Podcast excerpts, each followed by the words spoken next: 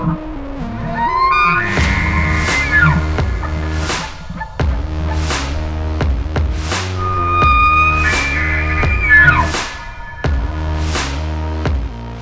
guys, welcome to this episode of the podcast. I get to sit down with Joel Turner from Shot IQ, and I can't tell you how excited I am about this episode. Not only because Joel shares a very similar philosophy as me when it comes to a shot process, but he's dove so much farther into it and has really developed a foolproof system and uh, has just taken that to the next level. And uh, for having somebody uh, like him onto the show that I can learn from and find out some of my maybe my mental flaws and be able to work on things. I'm really excited to improve and maybe even learn alongside the uh, the audience on this episode because Joel is an awesome resource to help get the most out of yourself before you expect that out of your gear. Let's let's fix our own shooting capabilities first. So great episode. Uh, Joel is an awesome resource for this and uh, couldn't be happier with the way this turned out. So, as always, guys, if you want to see more, uh, you can become a Patreon of the show, have a much more in depth uh, view and feel of the show. You guide where the conversation goes. You can actually get your questions answered directly by the guests, and uh, you really you really control how the conversation goes. I mean, there's not really a better way to be a part of the podcast, and it's any amount right now gets you in and uh, happy to have you there as a patron. And all that money goes back into growing the show so we can help more people and get the information to the folks that need it. So that is www.patreon.com slash onpointpodcast. If you want to become a patron, uh, be happy to have you. As well as, as that, if you guys want to leave a five-star podcast, that's a free way to help the podcast, and uh, you can do that on iTunes five stars. Leave a review so I know you left it. And if I do a, uh, another giveaway on there, you'll be entered in it as well. So, alrighty, guys, from Shot IQ, Joel Turner.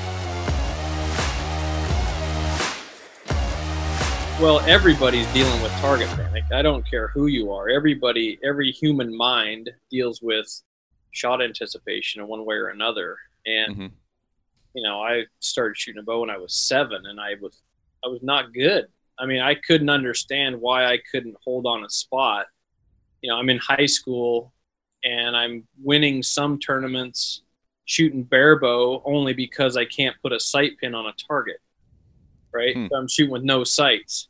I started that way, way back when and and uh, you know, aiming several feet over a target. Right? Mm-hmm. And then just dumping my bow in there and, and releasing the string all at the same time and it uh, it was not good. So I kind of had to figure some stuff out, and then I became uh, I was I was a pretty good shotgun guy, but there's science behind that. That's just a lot of visual proprioception and and uh, you know hand eye coordination, if you want to call it that. You know, shooting a shotgun was easy, and it was it was all moving targets and everything, and and that's kind of where everything led me. I was a wildlife specialist with USDA Wildlife Services, and we did a lot of shotgunning.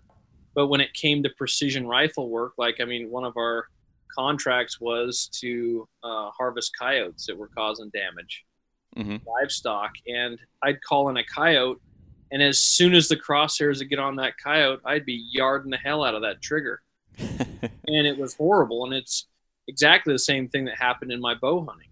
I mean, it was I started bow hunting elk at 14 years old, and it took me 13 years to kill a bull elk with my bow. Hmm. Only because I couldn't hold myself together at the moment of truth. I mean, I've missed so many bull elk; it's ridiculous. I don't even want to talk about it, you know. So, but I just got sick of missing and not knowing why I was missing, and that's you know. Then I became a law enforcement officer, and that's when things changed. That's when more determination came in because your shot now made a lot had a lot more value to it, right? Mm-hmm. Yeah. And that's when I started to figure out shot control, and then I became a firearms instructor, and that's when it really started to things started to come together. And then you know I wrote some articles and stuff, and and had other firearms instructors. They were just articles for within the industry, and had other firearms instructors look at it. And one of the first things they said was, "Why didn't I think of that?" Mm-hmm. you know, because it's simple stuff. But once you learn how to direct concentration, we've been doing it incorrectly for a long time. So, Well, you and I talked before this thing a little bit, and it was like, man, I like every time I go to the range, maybe a couple a couple people a year at the at the local range here, not at like a legit shoot. Well, even at a legit shoot, nine out, nine out, nine out of ten guys are just. It, it seems like the widespread target panic, and it's like you said. I started off my whole life, even with a gun, back when I rifle hunted, and I have horrible, horrible target panic with a gun. Yeah, and. uh it was just kind of a shoot, shoot, shoot it. It's going to get away. Shoot it, shoot it right now, you know, kind of thing. And then that just snowballed into into just one day. I'm like, man, I I can't I can't hit a deer on the move. like I just can't do it. And uh, and it just I see it with archery. I shot with it with archery for ah eight years until I finally ran into some guys that you know told me, hey, you know, you don't you want a surprise release, man. You don't want to know you know you're you're shooting good, but you're you're not doing it correctly. You could shoot better, you know, and and just getting around guys that are way better shots than me, it's like okay. And so what you know what are they doing differently? And all of them have the same thing in common. You know, they all are defeating target panic, and uh, they're shooting just a way better shot process. Mm-hmm.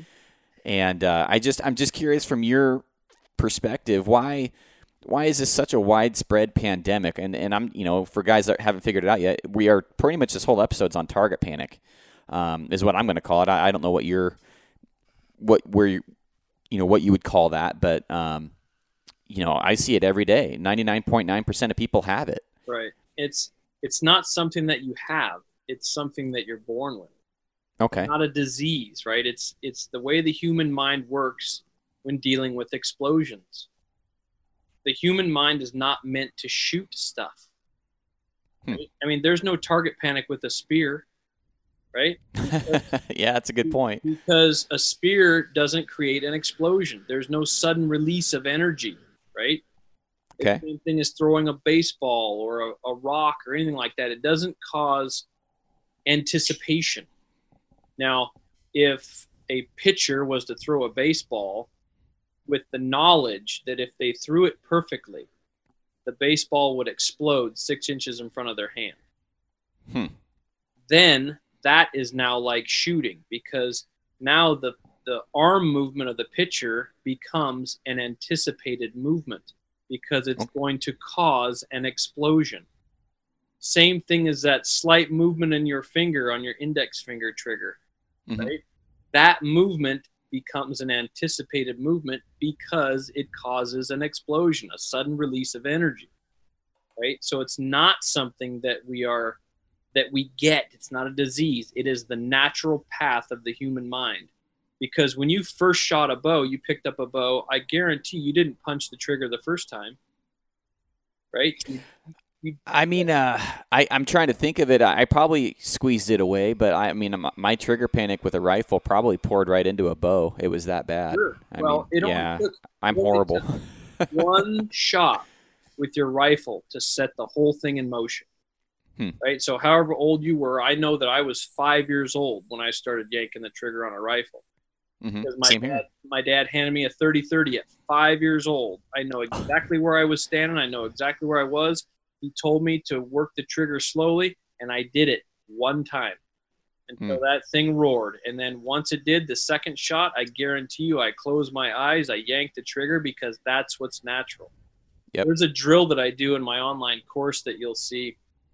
You know, I'm tapping on people's hands, and it only takes one hit, one impact, and they formulate motor programs against it. So then the second time I go to hit their hands, they actually come out to meet me.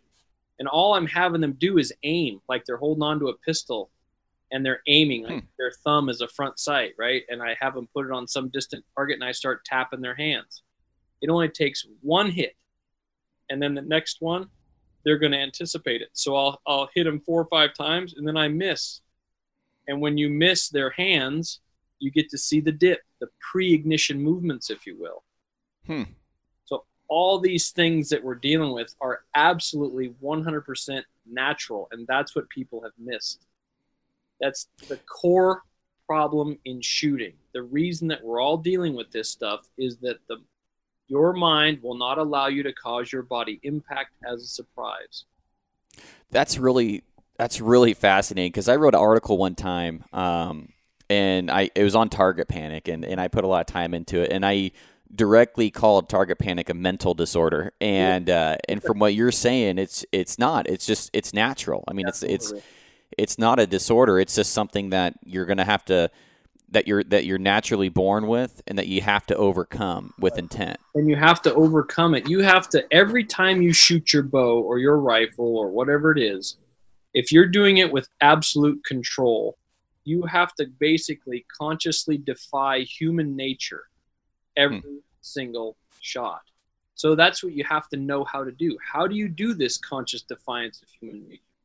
Right? How do you concentrate? What decisions do you have to make in your shot?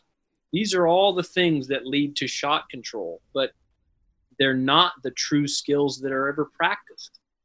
Hmm. I mean, I was at a 3D shoot on the on the first of January, watching, you know, and there'd be people that would come through. Hey, can I shoot through? Yeah, go ahead, man. And they'd step up in front of our group and they just yank their bow back. Pin gets close, yard the trigger. Oh, I missed. Sorry about that. Okay, I'll go get my arrow, and then off they go. Right? They yep. are essentially practicing their own failure because they're just they're allowing every shot to make them weaker instead of hmm. using every shot to make them stronger. Practicing the true skills, the mental skills that drive all those physical movements. So, would you would you elaborate on that? So if if a guy's wanting to start, like he knows he he like a guy like me, who um, you know I deal with it and I work on it every day. I think I you and I were talking. I you know says something to the fact that you know that target panic is is is a not a war that you win. It's a battle that has to be fought like literally every day. Mm-hmm. And for me, that's that's ring true. I mean, I don't know what you would. I mean, it sounds like that would ring true with your philosophy that you know every shot matters, right? I mean, can you expand on that a little bit?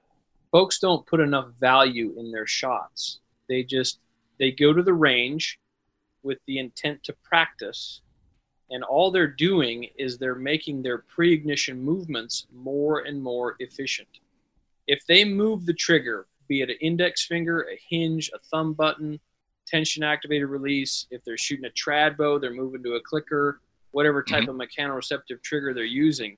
If you're moving that at a rate that you cannot stop in the middle, if you're allowing it to be what's called an open loop motor program, mm-hmm. then you are essentially practicing your recoil bracing movements. That's all you're practicing. You're just your subconscious loves it because it's more efficient. It's not efficient for you, Garrett, to draw back and aim, put your pin on the spot, then hook your finger around the trigger, and then move slow enough, increase that back tension slow enough that you could stop it anywhere within the movement. That's not efficient, right? Mm-hmm. That's why your mind doesn't like to do it. And you're going to cause, you're causing more tension in your body and you're going to make this explosion a surprise. It will never like that. It's totally against the core problem in shooting, which again is your mind will not allow you to cause your body impact as a surprise. That totally makes sense. And so for here's a question like you and I were talking and then our, our conversation got cut off short and I was like left me on a cliffhanger. I, had to, I, had to, go deal with like, that was, was a like, four car collision with a drunk driver, and oh, it was a nightmare. I was like, no, what am I, what am I saying here? That's that's not accurate here. Right. So I gotta, I gotta get this out because I've been, you, you left me on a cliffhanger here. Okay. So the conversation was, uh, it was, you know, I said something to the effect that you know I switched to a hinge, and and it, for me it made fun they made shooting really fun again. Like mm-hmm. I shoot ten times more arrows with a hinge than I do with a trigger caliper release, mm-hmm. thumb release. It doesn't matter. The hinge makes it so easy for me to just have that shot process that I, you know, I I I can achieve the shot process I like that I want. Mm-hmm. It's a surprise.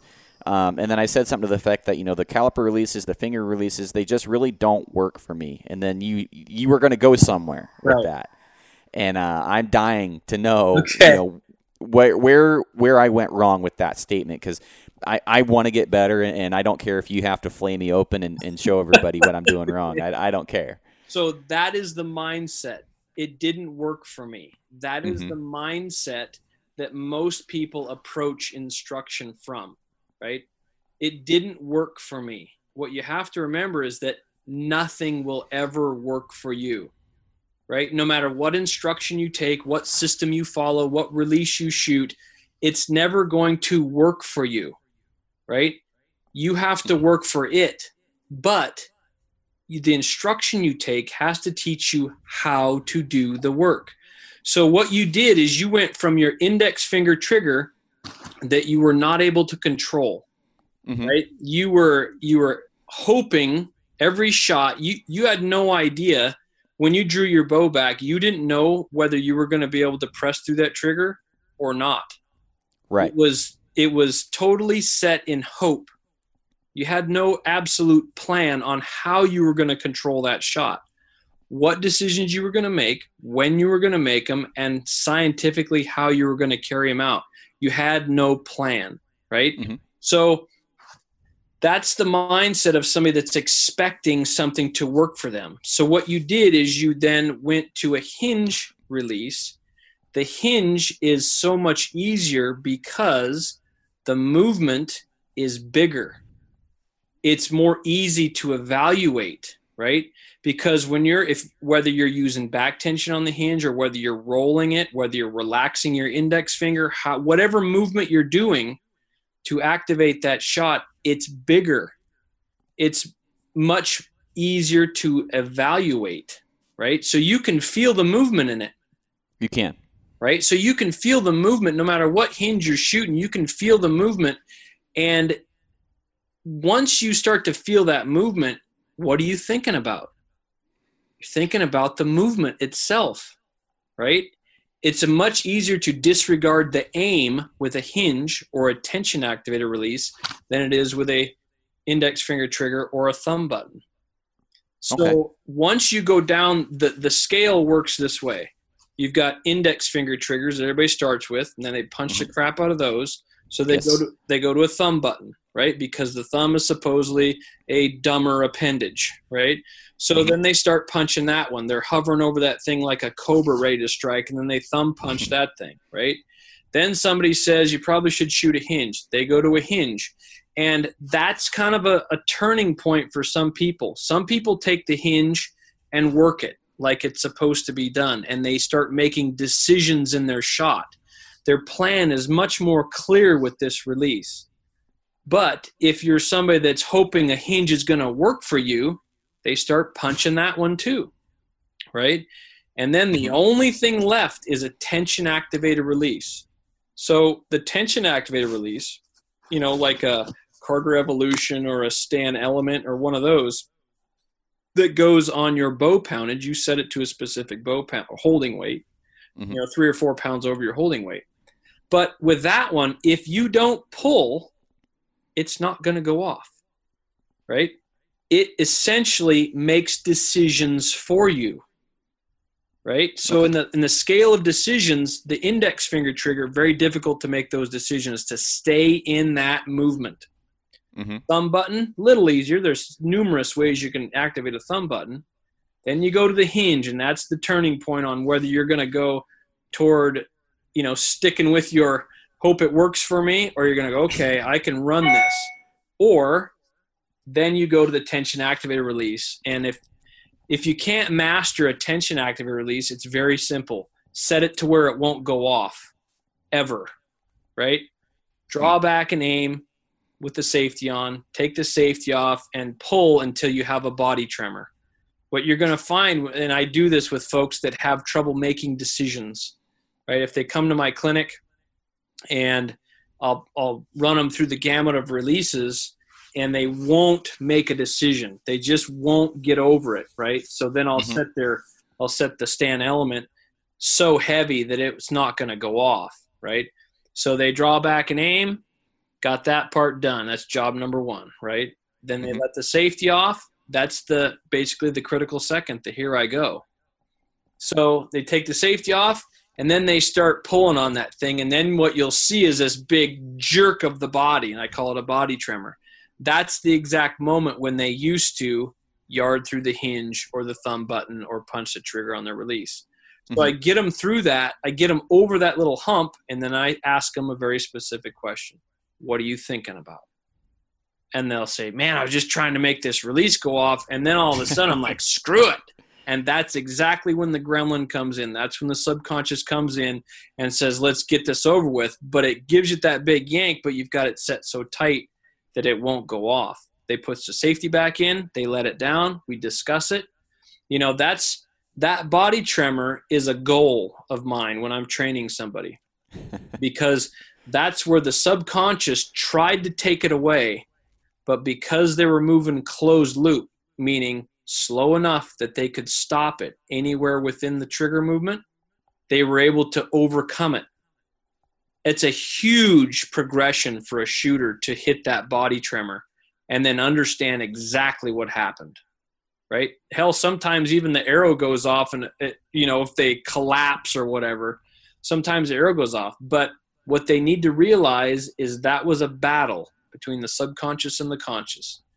So hmm. if they know what they were thinking, if they know what they were saying, if they know they could have stopped it, which they did in that particular shot, and they know exactly what decisions they made to keep themselves in the process, now they've got a blueprint for their controlled shot.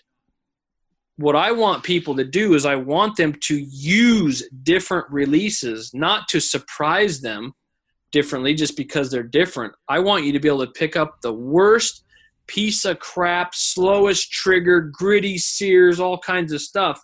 And your job is to stay in that movement no matter what. Hmm. Right? You use releases for concentration practice. You're using every shot for concentration practice. So when you say that that release didn't work for you, well, mm-hmm. none of them work for you, right? you got yourself to a point where you started to make decisions in your shot.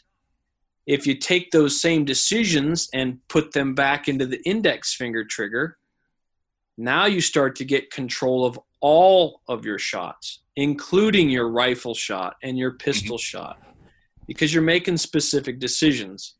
So I have, you know, I got lots of lots of decisions that I make within a shot, but I'll let you go ahead before we get to that.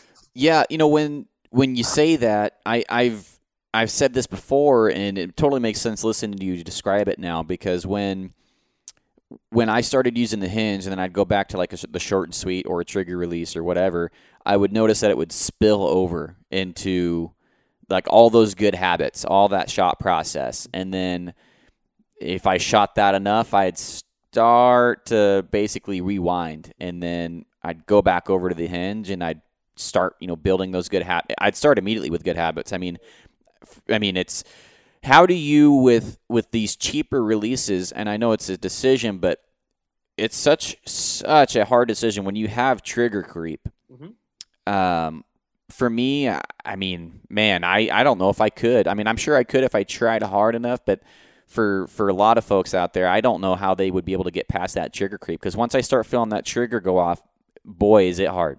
Right that's why those releases are so perfect for concentration practice. Hmm. You're not using them for shooting, you're using them for concentration practice solely, right? But this is not on blank bale. This is on aimed, actual aimed shots at distance. Okay. Right? So you said that when you go back to that index finger trigger, it's good for a little bit. There's some transfer, right? But right. you never blueprinted your controlled shot you're not taking the blueprint with you. So you're trying to keep you're trying to transfer physical skills. There's no transfer. And your subconscious as soon as you go back onto the index finger trigger it starts to learn again right? Mm-hmm. there are three stages of learning in the human mind. Number one is the cognitive stage of learning right? That's why when you go back to the hinge you're cognitive again right so mm-hmm. you're you're thinking about every specific movement and also you're talking yourself through those movements in the cognitive stage of learning. Then you go to the practice stage of learning and that's where all the self-talk and all that stuff stops and you become more and more and more efficient right? Think about how you progressed in your bow shot. Your first few shots very cognitive. And then what'd you do you'd shoot all the time, every day, right? You're in the practice stage with the subconscious goal of becoming automatic, right? So in most movements, that's a good progression, like swinging a baseball bat, throwing a football. Those are that's the progression that the human mind wants to follow. In shooting, it's absolutely detrimental to follow that. You have to stay in the cognitive stage of learning, and that's what's so difficult with like people will blank bale shoot. Oh, they're magicians on the blank bale, right? They control everything. Well, what are they thinking about on the blank bale? They're thinking about their shot activation movement, right? And they don't have a pin on a target screaming at them to let it go. It's it makes total sense to the subconscious that when the pin is on the target, you shoot the arrow, right? That makes total sense. That's why you have to consciously defy it every time. But then they take these blank bale skills, these physical blank bale skills that they've learned, and they try to apply those to an actual aimed shot, there's zero transfer. It might transfer for one or two shots, and then the subconscious starts learning again, puts you in the practice stage and then toward the automatic stage. So, shooting hmm. is the only thing that I can think of that allows you to practice this level of concentration. You have to practice to stay in the cognitive stage of learning. And that's where the self talk is so important. You got to know what you're saying. You got to know what you're thinking, but you also got to know what you're saying during the, that shot. And all this stuff, you know, all the decisions and all the concentration, all these things, they only last for one shot. And then you got to do the exact same thing again and again and again until the only thing that becomes automatic is the decision to shoot hmm. that shot with control or not at all. It becomes basically a principle by which you live. Like, I don't care who I'm shooting in front of, I will never, ever again shoot an uncontrolled arrow. No matter what. I know how I'm going to shoot every arrow for the rest of my life. And that is very powerful information because that one decision, the original decision that starts every shot, is I will shoot this shot perfectly, or I will shoot this shot with control, or not at all. Think yeah, that totally makes sense. You make you make that decision at the beginning of every shot, and then it gives you options. Like, hey, you know what? Nobody's got a gun to my head making me shoot this shot, right? Mm-hmm. And then it just brings you into the present, so that it starts that process-based thinking instead of results most people, when they shoot at critters, never make that decision. They're only thinking in the future. Oh man, that's a six by six. I'm going to be a hero, right? Mm-hmm. So if you're thinking that, you're definitely not thinking about your shot process. That totally makes sense. I mean, that that really does. There was a buddy of mine that went from compound to trad recently, mm-hmm.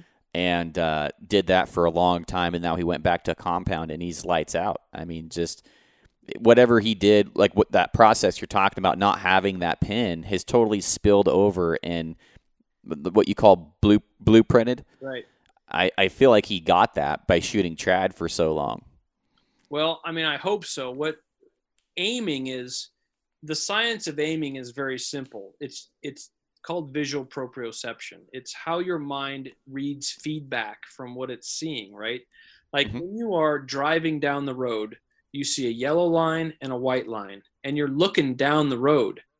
And when you get visual feedback that your vehicle is veering slightly to the left, you automatically move your arm and you move the steering wheel until you get the right visual feedback that your vehicle's back in the middle of the lane. You don't have to think about the movements, right? You have Makes no sense. control over the movements, no conscious control over them. It's the same thing when you're aiming draw back and aim. Do not move into the target slowly from a certain direction. Get your pin on the target, right? And then the only control you have over that pin is to watch it, right? And you don't have to watch the pin, you want to watch the spot you want to hit because that gives the pin an anchor point to always come back to, right? That's how visual proprioception works. I'm glad you you you went over that because a lot of the questions I get asked is like, what do you focus on during the shot, and like, do you focus on the pin? I'm like, I absolutely absolutely do not do not focus on on the pin. You know, like it seems like most people are wanting to focus on that pin. And back when I call I call it like rhythm shooting, mm-hmm. um, or flyby shooting. Mm-hmm. That's what I would do. I mean, I did that for God eight eight or nine years, and where you're locked off the target. Well, you're just you're just floating, and then. Uh, I you know I've dealt with that when I um, just last year I was dealing with hanging low, mm-hmm. and that was prior to me using a hinge. And then uh, the thing that and you can tell me if there's something wrong with this thought process. The thing that I love about using with with the hinge is that it literally takes everything else from me. All I have to do is aim, and then it just becomes how steady can I hold the bow? Because I know if I just hold it there, it's going to be really freaking close, if not a bullseye. And I just I just don't care, you know, when that shot goes off. As long as I'm doing my job, mm-hmm. I'm good to go. Is there anything wrong with that shot process? What is, what is your job in that process? My job's just to hold the bow steady. Okay. So. I mean that is that's all the I mean the, the, the everything else is taken care of. I mean my form needs to be good, mm-hmm. uh, you know alignment with the pin and the peep, mm-hmm. and controlling my breathing, and that's about all I do. So how do you activate your release? Um, I'm I'm slowly uh, that's something I've been working on. I've been because I'm still a little. I'm not super experienced with the. Uh, I've been using it for less than a year, mm-hmm. and uh, and so I say I'm not super experienced. I've been using it for less than a year. Mm-hmm. Um, I'm still figuring out whether I'm going to relax with my index finger while pulling through with my back, or if I'm going to try and roll it with my hand, or if I'm going to keep bringing my elbow around. I'm still trying to figure that out. What the best thing is for me there. Okay. I, would love to hear what you what what you would suggest. So here's here's the deal. Your job has to change because you're putting concentration into something you have no control over. You have no control over how steady your bow arm is. Okay. How steady your sight is. It's completely run through your subconscious. Right? So put the pin on it and let it dance. You have no control other than to watch the picture. Whether you focus on the pin or on the target, it's just a picture, right? So if you know it's 30 yards, put your 30 yard pin on it and watch the picture. It's like watching a, a movie, right? Mm-hmm. It's going to move. You have no control over it. Your only job is concentration on nothing other than your shot activation movement, which are those movements that you just explained in the release, right? Because if you concentrate on the aim, and you let the subconscious take the hinge from you, it will always go open loop and it will put pre-ignition movements in it. You'll get almost to where the sear breaks and then you'll give it a little pop, right? and that's where that's going to take you out of the 10 ring. So if you should be able to do all of those movements that you talked about and then you find which one is most accurate. I believe the most accurate is a hand roll only because you're not putting more back tension input into the shot. So you're putting your back tension on a maintenance program. So you draw back and aim, get it done, watch to keep it. Here I go, and then you you lock the back tension in, and then you start the roll, and you can really feel it in your hinge if you set your hinge fairly slow, right? So you set it. Do you shoot with a click in your hinge or not? I shoot. Uh, there's a safety and uh, I used to hate it, but I absolutely love it now. Okay, um, when you take the safety off, right? Mm-hmm. So you're shooting about you're shooting, right about the time my anchor is about when it goes off. You're shooting a true ball sweet spot. Uh, sh- um, the HBC. Okay, HBC doesn't have a safety. It's got that click, that thing that lets you. There's no actual safety, but it, it when like when you yeah, start it, reach a certain point, it clicks like a. Click. Okay, so that's what I'm talking about. The clicker inside the. Yeah, yeah, yeah. Okay, so you draw back and aim, and then you can move smoothly to the click. The click is your decision point. Okay. That's when you have to decide to move slow enough that you could stop it anywhere within it. Okay. Mm-hmm. So when you draw back and aim, that's all good. That's just, those are jobs that you have to get done. Then move smoothly to the click. Now, once that thing clicks, that is the decision point. Okay. So that's when you put your concentration into whatever movement you're going to do to activate the release. You put that concentration there through the use of words. Okay? Concentration runs through speech. Words are nothing more than attentional cues. They cue your attention to the definition of the word. Anytime you read a word, your mind instantly goes to the definition of that word. Okay?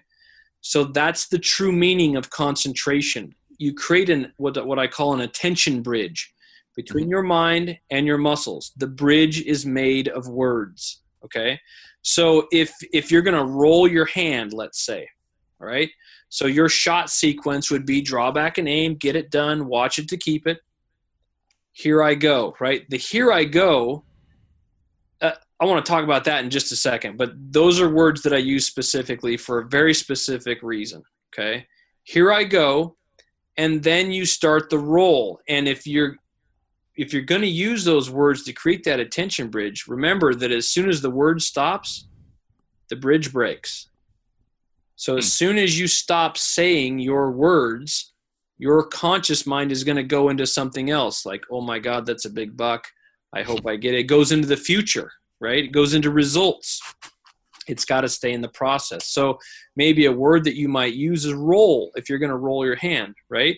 So you mm-hmm. start into that. Here I go. Roll. And your the, the words are creating that attention bridge but they're also your movement is going to be exactly guided by the rate of your speech. Okay, so the word itself is going to put the conscious mind into that particular muscle group. How you say it gives that muscle group a rate of movement. Okay. So are you talking to yourself in your head or you, yeah, you head. verbally? In your head. Okay. Yeah.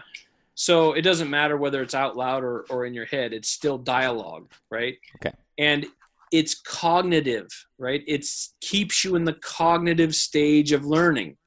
So that when you break that shot perfectly, you know exactly what you were thinking about. You know exactly what you were saying, not only what you were saying, but at what rate you were saying it. You know that you could have stopped it. And if you could have stopped it anywhere within the movement, that means that you were truly concentrated on it. You were in a closed loop control system. And finally, you got to know what decisions you made to keep yourself in that shot process. So, can we get to the decisions? You want me to talk about those? Yeah, I'm, I'm actually glad you got into that because recently, about a month ago, I made a decision. Anytime I have a, a, a sl- slight piece of doubt pop into that shot, I immediately have to let myself down. I, okay. I just let down. So, um, I, I'm dying to hear this part of it too. So please go elaborate into the decision part okay, of it. So the decisions, there are three decisions that have to be made in every precision shot, be it hmm. with a rifle, be it with a bow, pistol, whatever. Okay. The first one we've already talked about, the original decision. It starts you make that decision as soon as you believe the shot is imminent. I mean, you know how it is. The critter's coming in, you're like, oh man, I hope I get a shot at this thing, and the old heart's pounding and all that stuff. And then all of a sudden it starts to get in range. You're like, oh yeah, I got pins for that, right? So it's in range, and then all of a sudden it turns broadside, and your mind's like, oh my God, it's actually happening, right? I'm gonna get this shot. Mm-hmm. That is when you make the original decision. I will shoot this shot with control or not at all. Okay? That does two things. It like I said, it gives you those options. Like nobody's got a gun to my head making me shoot this shot and it starts you into process-based thinking. Okay? Now, you've made your original decision, you pick your bow up, you start to draw your bow back. now, this is where you have to make the original decision will not carry you through the entire shot. You have to make more decisions to keep yourself in the present, especially in extreme stress shooting situations. So you've picked your bow up, you start to draw your bow back, and now is when I say the half draw moment. So as I'm drawing the bow back, I say something to myself. I don't care what you say. When it when I did this, it I said I'm going to do this right and it just keeps you in the present of the process. It keeps you out of those results. So as i'm drawing my bow back i say i'm going to do this right. I, that reminds me of all the things that are in job number one which is draw back and aim get it done watch it to keep it right? So now you've got your aim complete and your pin is hovering on this critter. I can guarantee you that every shot you have ever shot as a rushed shot, you have fired it within one second of you believing the aim was complete. Can you deny that? Uh, no. I mean, it makes total intuitive sense to your mind that when the pin's on the spot, to shoot the shot, right? Mm-hmm. But if you shoot within what I call the critical second, that one second in time after the aim is complete, you will go open loop, meaning you're going to move your trigger too fast for you to evaluate. And it's going to have, when you do an open loop movement, it will always have pre ignition movements linked to it, right? So that's just science. That's how it works, right? So you got to get yourself through the critical second.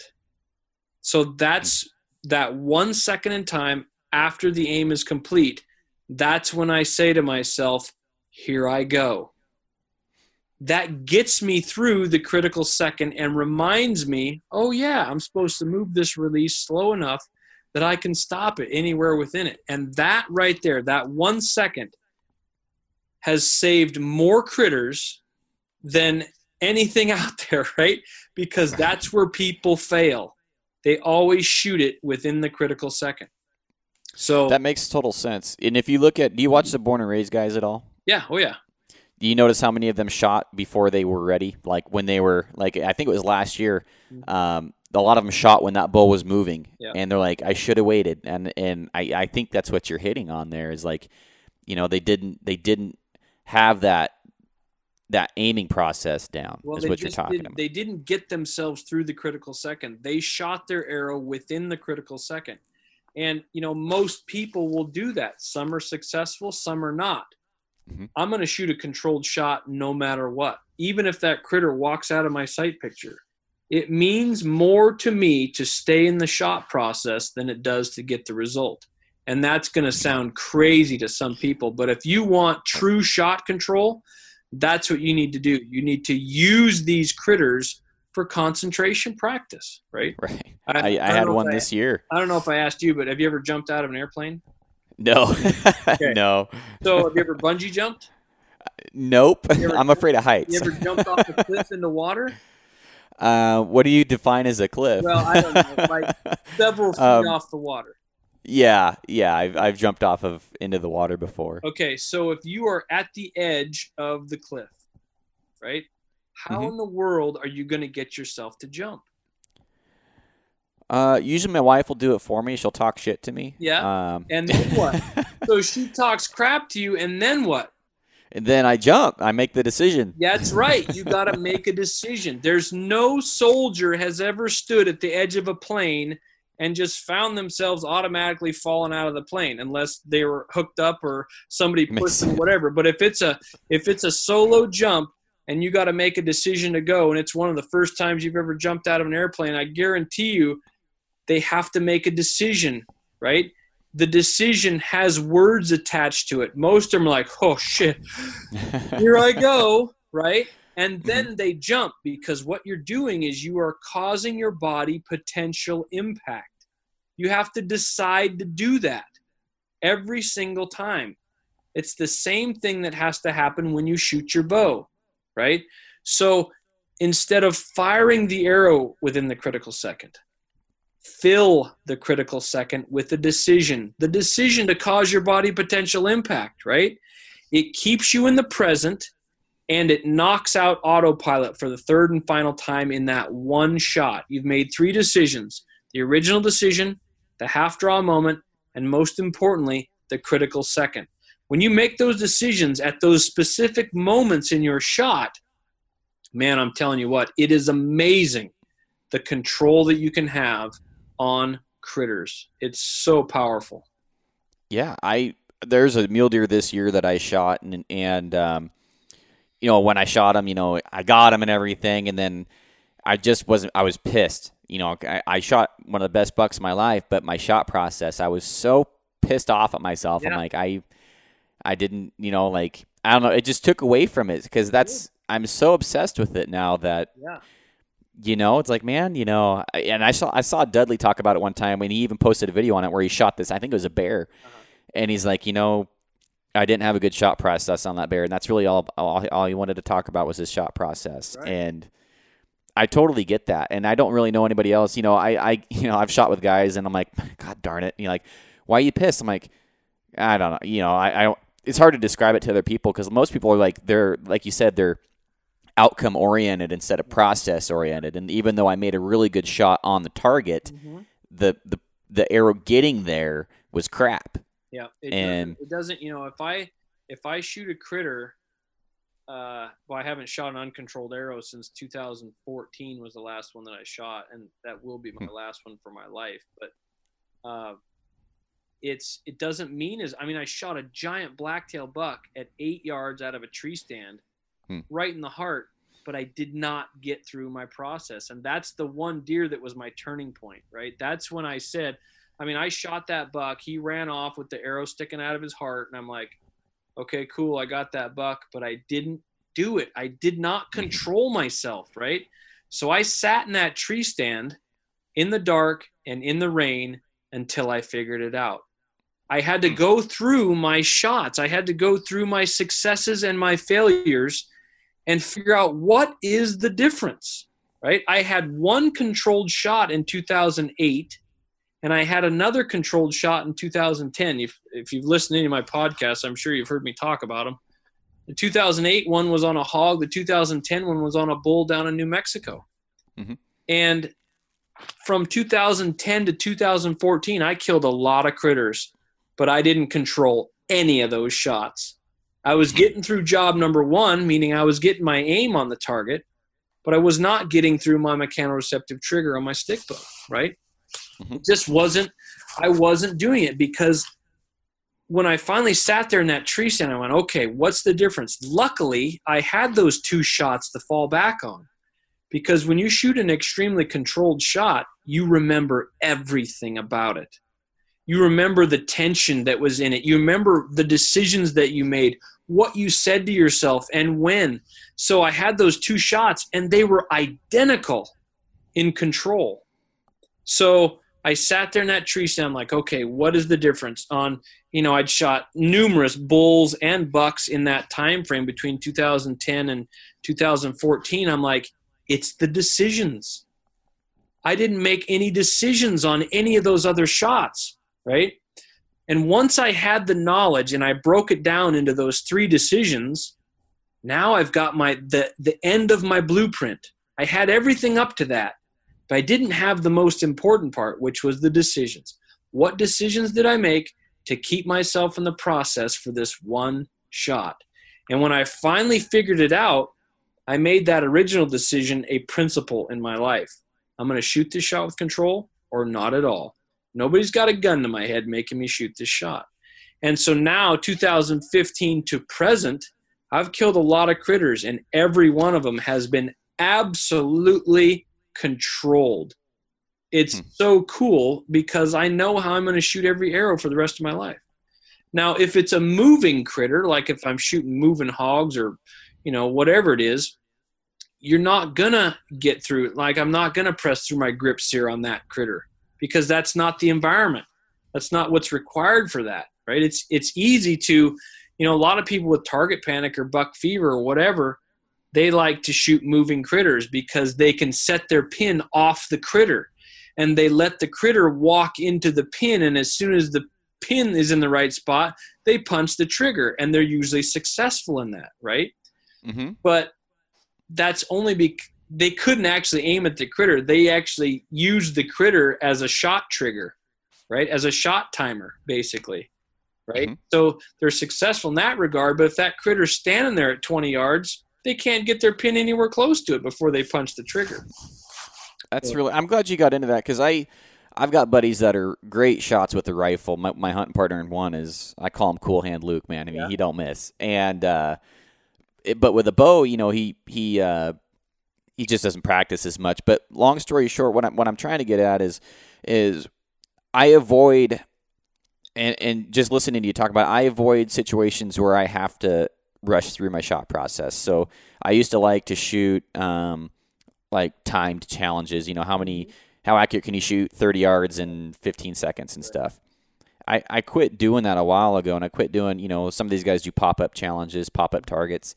What's your feeling on that? Because I, I really do enjoy it, and I enjoy shooting moving targets. Um, really enjoy shooting moving targets. I got a few videos up, you know, slamming arrows at 50 yards on a moving target. You know, just but my shot process wasn't there. So what's your what's your take on that and how do you get a controlled shot process process on the moving target? You don't. So because a moving target is a timed event, you have to know when your bow's going to go off. Right. right. On a moving target. So therefore it's an open loop trigger activation, meaning it's fast. It's too fast for you to evaluate. But right. that's the environment for that particular shot. So that's another skill set. I always tell people you're never going to forget how to punch the trigger, right? that's what's natural, okay? So if you have to practice shooting moving targets, you know, practice your leads if you're going to track or trap or whatever you're going to do, right? Those are skill sets, but it can't be the norm. It cannot be your go-to shot. But your, you know, when I have when I'm training my SWAT guys, I make them shoot fast and close, right? And they're just banging away as fast as they can go. And then they have to shoot 100 yards with their pistol. Right? Holy crap. So they're shooting pow, pow, pow, pow, pow, pow, pow. Oh, there's a 100 yarder. Now they got to switch. Now they've got to concentrate on their trigger. Now they got to make those decisions because if they don't, they'll never hit it. Right? They'll never hit the precision target. Most bow shooting is a precision environment, it's a stationary target. But, you know, if a bull elk is walking past you at 10 yards, I don't expect you to have to, to work that hinge perfectly. I expect you to stick that whole rack of pins on there and get through that release, right? Mm-hmm. Because mm-hmm. you don't need a perfect shot activation movement at 10 yards on a bull elk, right?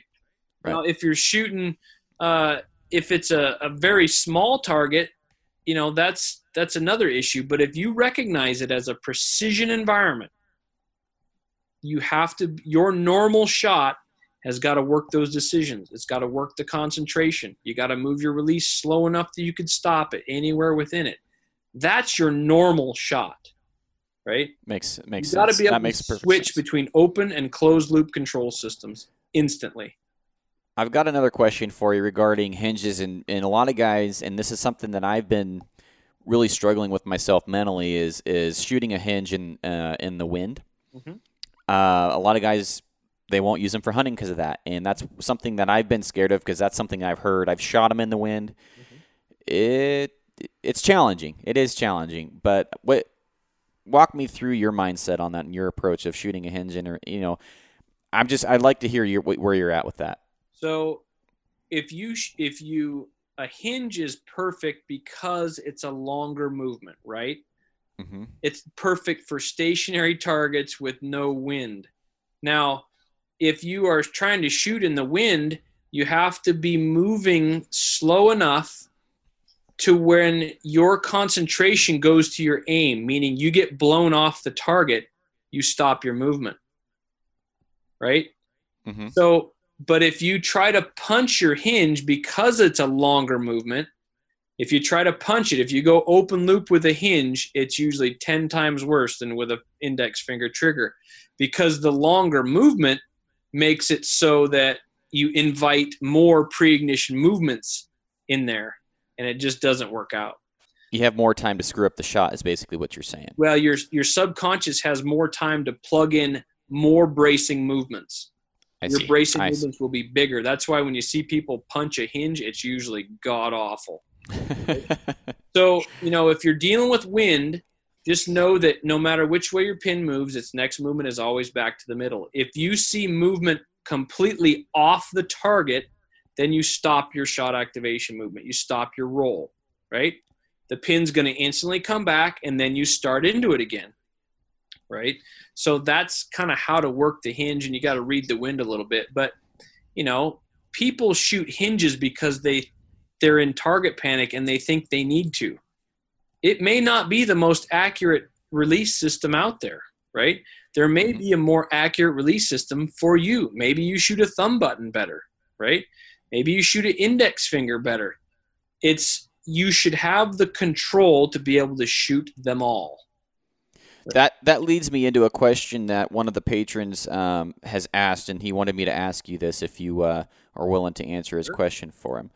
Um, let me uh, let me get the comment here real quick. So one of them wants to know. this is a little too off topic. We'll get into that one later. But going into another solid episode, he says going over releases and three adv- advantages and disadvantages would, would be swell. Also drills that you can do in a basement or backyard when it's not 20 to 20 degrees out, developing form would be great. So he wants to know what you can do at close range and what your opinion would be for selecting a release. So what you can do at close range is make sure that you do not blank bale. There's no you need to be aiming at something, right? And make it a pinhead. Make it something that you can see your pin movement on because you're using the pin movement for concentration practice, right? You're not concentrating on the pin. The skill is to be able to concentrate on the shot activation movement, even when you see pin movement. Okay, that's the skill. So if you got to shoot blank bale type ranges, stick a pin into the target so that you can see that pin dancing around it and just let it dance. Right? I don't usually recommend too much of that. Um, I mean, you can if it's you know minus 20 outside or whatever.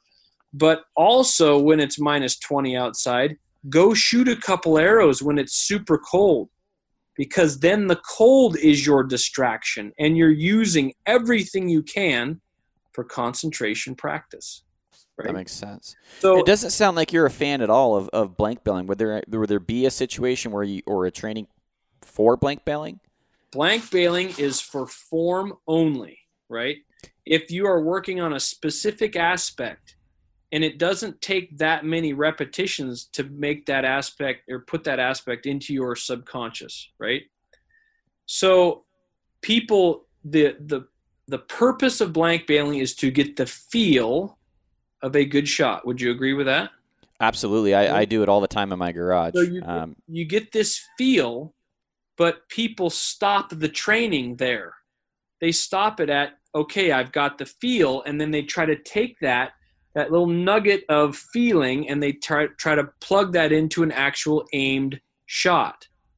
Right? There's no transfer there. What you need to do if you're going to do blank bale and you shoot this perfect shot, you got to blueprint it. Ask yourself the four questions. What was I thinking? What was I saying? Could I have stopped it? And what decisions did I make? Take that blueprint and that feel. You know, the blueprint is basically how you got the feel, and then take that and plug that into an actual aimed shot. And then you don't have to go back to the blank bale ever. What hmm. happens is people go back to the blank bale to return to the cognitive stage of learning, right? But we're practicing staying in that cognitive stage no matter what, because we know how to stay there through the use of concentration. Concentration comes from words, right? So right. that whole control process shooting science. Now the other that makes question, total sense. The other question was, how do you select a release? Once you understand closed loop control systems, meaning how to actually move slow enough that you can evaluate then and only then can you figure out what release you need. Because when you figure that out, you know, if you try some different index finger triggers, are you able to set the trigger hard enough to where you can really climb into it? You know, really wrap that finger around it and put good tension on it and then start into your rotation, your back tension movement. You're not moving your finger anymore right? You're now working that rotation, elbows going behind you, not further back, it's going behind you. So you're rotating, and you should not be able to feel any movement in that trigger. And then all of a hmm. sudden it breaks, right? The by far the best index finger trigger that I've ever found is a Carter like mic. It only because you can set the trigger harder than any other model on the market. So you can really crunch into that thing and really set a really deep hook with a lot of finger pressure. And when you do that, when you're able to set a hook like that, it's very calming to know that, yep, I can really wrap into this thing and then I can start my rotational movement. So and not feel any travel. So that's a really good one for for that if you're if you're working an index finger trigger that leads me into a comment that you asked me because you went and kind of did your homework on me on the YouTube stuff, mm-hmm. watching a lot of my videos. And for guys that want to see somebody that's struggled with their shot process, go to me, you know, a year ago, two years ago, mm-hmm. and you'll see certain videos where it's great and some where it's bad, and in between. It's just really kind of fun to go back and look at that. It makes me cringe sometimes, right. but yeah. um, if you if you you, you asked me a question and is like, have you always shot with the release that deep into your hand? Mm-hmm and um, answer was no. Long story short, what was uh, what was the reason for you asking that? Well, because when you you take that deep hook that I'm talking about, right? Mm-hmm. But then you punch your way, you punch your whole hand through the trigger. Right. Right. I'm using. I'm I'm slowly making that that fist, and that's just something I picked up from a guy. But it's a not, long time ago. not slow. It's when you really look at it, it's open loop. Yeah, it is. It's absolutely too, it's too fast for you to stop. Once you send that motor program, it's sent, right? So I like your hand position on that release, mm-hmm. but it's not a true surprise break because if it was a true surprise break, the release would fall out of your hand. Right.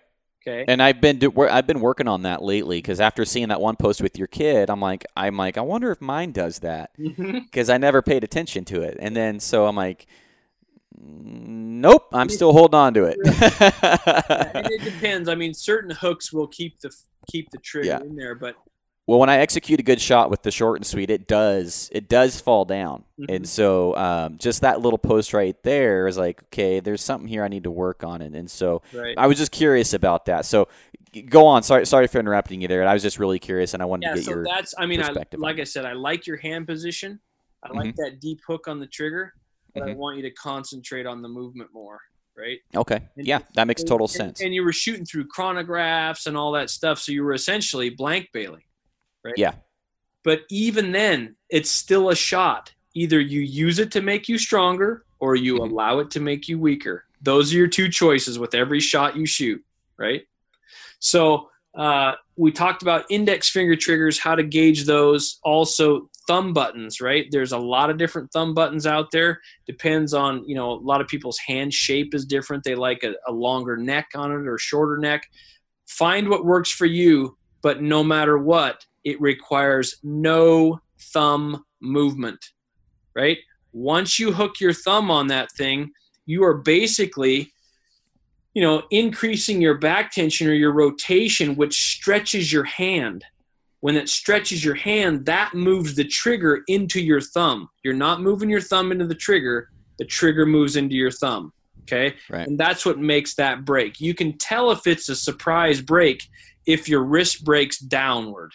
If your wrist breaks downward, it's a surprise break. If it breaks upward, then it's not a surprise break. It's it went open loop on you. Uh, it, very rarely do I ever see anybody shoot a thumb, rele- thumb release correctly, and this is coming from a guy that doesn't shoot one but knows what it looks like. Mm-hmm. And everybody's like, "Oh yeah, I got a great release on that." It's like, man, you were like a quarter inch off that thumb right. barrel, you, and they don't even know it. yeah, like a cobra ready to strike, man. So, exactly. I, I, joke around. People punch triggers harder than Mike Tyson, man. I mean, George, it is. George, George. Ryals talks about it. He talks about that downward break, and, and he's absolutely correct on that. So that makes sense. Uh, that's thumb buttons, hinges. You know, again, it's shape.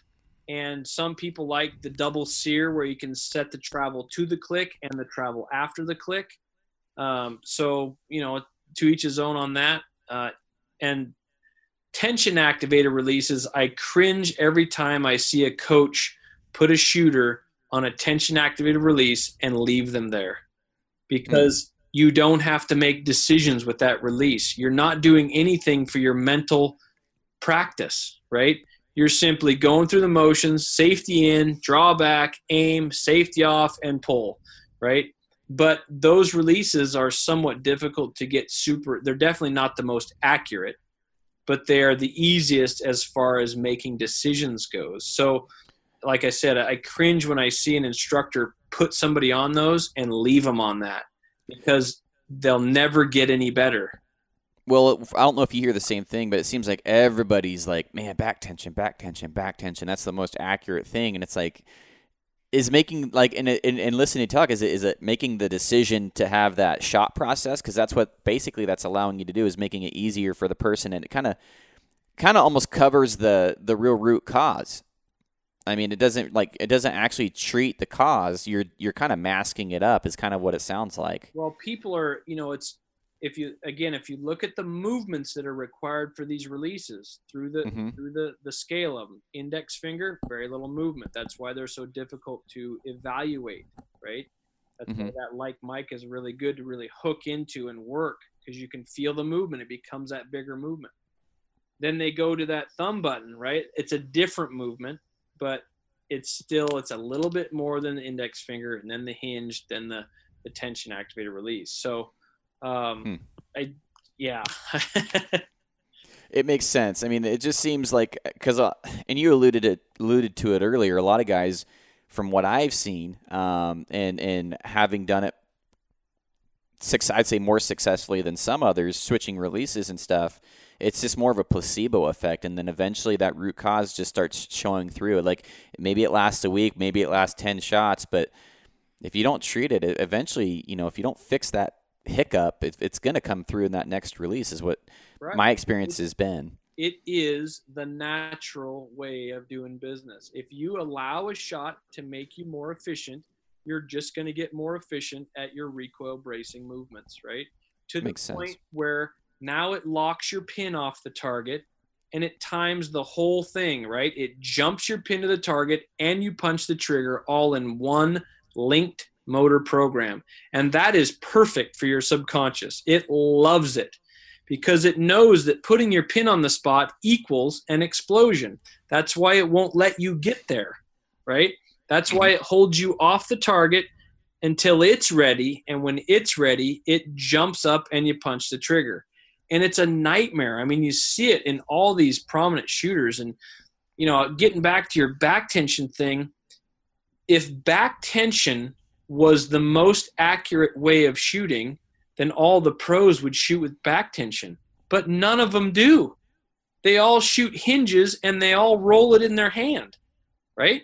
And even those that that try to go to a thumb button, they end up hucking those things halfway down the field. I mean, we've seen it numerous times of professional archers with a thumb button chucking that thing, and the next day they're shooting a hinge. Mm-hmm. Right? They're trying to mechanically fix a mental problem. Hmm. So, you know, in, in the fingers world, you can see that back tension is not the most accurate way of doing business. Right? In the, you know, there's people that shoot fingers with their compounds that just absolutely destroy everybody else, and they're not shooting with back tension. They're shooting a mechanoreceptive trigger, but it doesn't require back tension. That's why I shoot my sear systems like a grip sear or a tab sear because I don't have to pull extra. I don't have that big input into my shot, right? Yes, it's good to maintain back tension, but if you have to increase back tension, that's just another thing that you have to put into your shot that you have to keep sense. consistent right? So, and you know, Olympic archers they have to use back tension, but the the movement that they're actually using is a controlled, exp- uh, a balanced expansion to where, you know, everybody thinks that they pull their arrow through the clicker. That's not true. They're actually rotating their elbow behind them, which extends their bow arm about two millimeters. And that's the movement that puts it through the clicker. They actually push their bow through the clicker. Hmm. But the pushing motion comes from the rear. So it's it's kind of this whole uh, balanced expansion thing. But you know, back tension in itself is just a bigger movement. It's easier to evaluate. That's why people think people think that it cures target panic. But that makes real that makes a lot of sense. And and one of the guys that showed me how to shoot with the hand like that, he's like, you know, you're relying in, in pulling through the shot. He's like, you're relying on more. You're not just relying on that. He's like you're relying on more, and it's easy. Basically, he was scratching the surface with mm-hmm. with with what you're saying there. Right. So I got another question from from a guy named Ben Carlton, and uh, it's this is kind of off topic, so I apologize here. You're welcome to bring me back after it, but Um, he, he's like, I've heard one before. Um, oh gosh, darn my phone. Basically, he wants to know. Um, he says he's going to buy your book here soon. Um, wants to know what the deal is with your kilts. He wears them fairly frequently. Is there some tactical advantage he gains with them, or just enjoying his heritage? so, uh, I find I've found out that I do have some Scottish in me, and uh, I'll tell you what. After you have elk hunted in a kilt, you will not wear pants anymore. You're kidding me. It is fantastic, man. Talk about hmm. freedom of movement. Oh, it's I'm not going to ask you if you're going commando, but I go total commando because I'm in blackberries, you know. But so oh. yeah, the kilts are pretty cool, man. I wear them all the time. I got I do firearms instructor schools in them, and and it's it's all good stuff, man. That's awesome. Is there any anything else in in your system that you need to go over? Um, that you know from somebody starting off and i'm just going to assume the person listening to this because you know if i was a betting man i'd be winning 99.9% of the times that they're dealing with target panic. Sure. Um, what would be the first step and if they wanted to start using and utilizing your system where would they go? So shotiq.com is my website and on there i've got an online course in controlled process shooting. I've also written a book, a book in controlled process shooting. Uh, but what people, before they go spending money on things, if I only have two minutes to spend with somebody, I always tell them about the critical second. That is the most important one second in time that anybody can put into their shot. Uh, because that's the main fail point, right? They may do all these things right in their shot, but they don't separate the two jobs. Again, job number one, draw back and aim, get it done, watch to keep it. Job number two is to put your concentration into the movement that gets you through your release, right? You put that concentration there through the use of words. So people really need to analyze their shot. Analyze your trigger movement. Can you stop it? If you can't stop it, if it's too fast, then you need to know how to concentrate. You need to know these decisions and how to make them. And, you know, I explain a lot of stuff. I really go into detail in the online course about open and closed loop control systems, how they work, how to get in them, how to stay in them, and how to practice them. So it's pretty cool stuff. Yeah, I absolutely eat up everything that you've been talking about, man. You've gave me a lot of stuff I need to work on, and, and it sounds like I need to up the poundage on my release a little bit um, yeah. so I can get a, a, little bit better hook on it. And, Just use it. Use everything you can for concentration practice, even the critters that you shoot at. It's nothing more than your concentration test, right? Yeah. No, I. Yeah, it just everything that you say totally makes sense to me, and, and uh, we're gonna have to have you back on here again sometime, yeah. man. Because I mean, I I've been eating this up, and I just I I am a sucker for for improving my shot process and right. and uh, anytime I can learn from somebody that has dug into it like you have, it's it's a treat. It, it really is a treat. Yeah, well, it came from a lifetime of failure, my man. So well, well, I, I failed hard for I don't know eight, seven or eight years before I finally started even digging into it, and that was enough for me. So I'm I'm just glad I figured it out earlier than rather than yeah, later. Right, and, right. And you know guys that I know that have been still like, you know everybody everybody deals with it man. It's such a great market. Yeah, yeah right. So yeah. well is there anything anything else that you want to say before we wrap this thing up Joel? No just uh you know use every shot. Like I said either you use it to make you stronger or you allow it to make you weaker man. Get some knowledge. Perfect. get control of your shot. You know might be a New Year's resolution for you or whatever but there's quit wasting time man. There is you don't know how much you got. So just uh, you might as well shoot controlled arrows while you got them, man. All right, brother. Well, hey, I really appreciate your time, and uh, we'll be seeing you here soon, I'm sure. All right, man. Take care. All right. See ya. So, what do you guys think? That's this episode of the podcast. If this isn't a five star episode, I don't know what is. Leave a review on iTunes. Let me know how what you thought. Maybe some areas that Joel exposed in your shot process or your mentality, your mindset when it comes to shooting. Whatever it, whether it's a firearm, a bow, it doesn't matter. Uh, it starts with the shooter, and uh, I know I found some things that I personally need to work on, uh, things that I never thought of, and I'm really excited and happy to learn um, alongside you guys on this episode. So thanks for joining me. Really look forward to uh, to some. I have a ton of ton of episodes coming up, guys. I am recording right now like a madman. So thanks for following along, and I'll see you on the next one. Bye.